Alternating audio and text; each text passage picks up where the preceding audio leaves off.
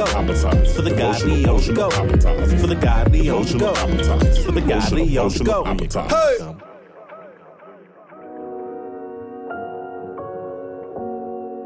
Morning commuters, welcome to episode 29 of Commuters Communion.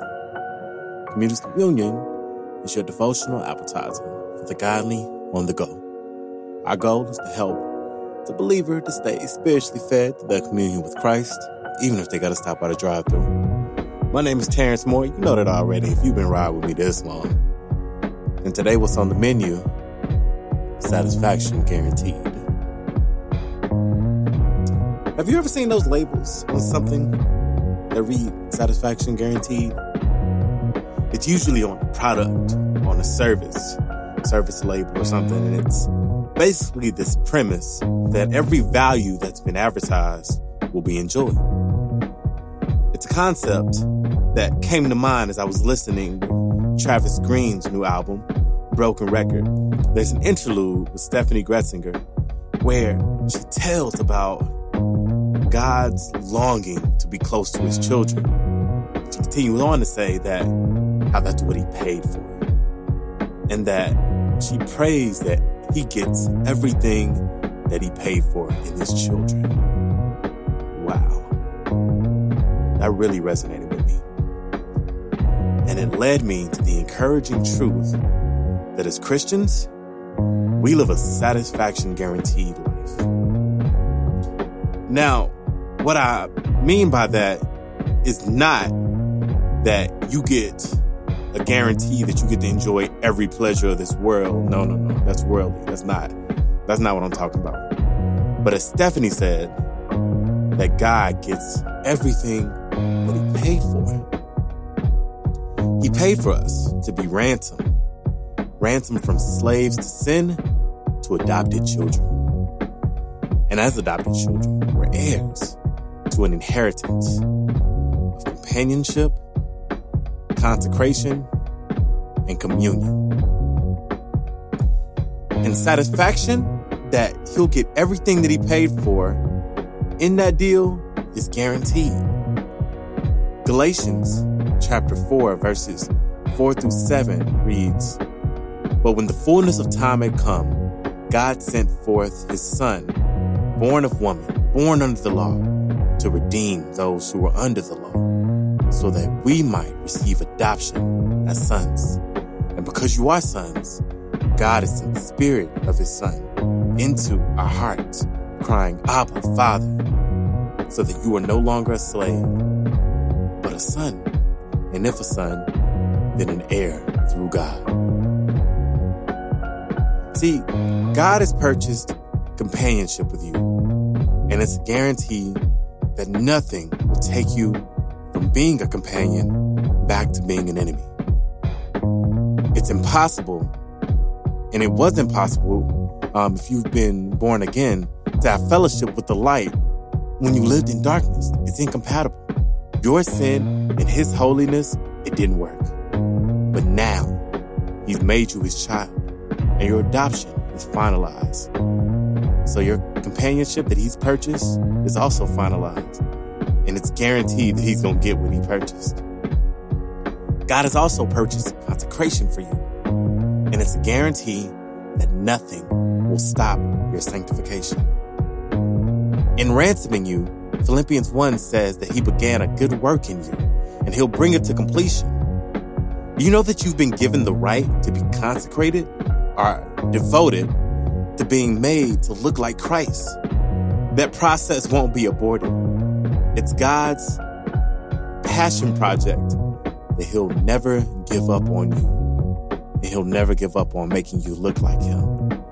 It's something that He purchased. And He will be satisfied in what He purchased. That's a guarantee. And also, He purchased communion with you. If you recall back in episode one, I talked about communion as this state of just relating. It's the relational part of your relationship with God. And when God purchased communion with you, it's a guarantee that only He can satisfy the heart that cries out, Abba, Father. As it reads in verse 6, because we are children, God has sent his spirit of Jesus into our hearts, crying out, Abba, Father. This phrase that just means daddy. This phrase that just speaks to the relationship between a child and her father, the need, the longing, the comfort that can only be filled by that role. God knows that every creature that's been created here has a longing to be to be met and can only be met by him. And he's purchased that with you. He's purchased that level of communion. And it's a guarantee that as long as you have that longing, that he will be the satisfying, uh, the satisfying savior who can feel that desire. God is going to get everything that he paid for. And that should be a sense of tremendous joy for the Christian. It's a guarantee that the value that was advertised will be satisfied. That's his will, and that's how thorough the deal and purchase was. That's how comprehensive he was thinking when he ransomed you from sin and into a life of, uh, of love and of fullness. So, as you step away from this episode and think about your communion with God, as you think about everything that is to come, that's supposed to come within this deal of becoming a Christian, that you had no part in, you didn't contribute to, but He paid the full bill for it. Be encouraged to know that the Lord will get everything that was advertised out of that deal. So, for your to go plate today, I want you to take to the Lord a simple request, a simple prayer. I want you to take to the Lord and offer Him the excitement or maybe even the disappointment that you might get or have from any worldly pleasure not being enjoyed, any worldly desire not being fulfilled. Take that, offer that to Him, and ask Him to give to you in exchange the hope and joy and pleasure in knowing that the things that He paid for, that He wants out of your life.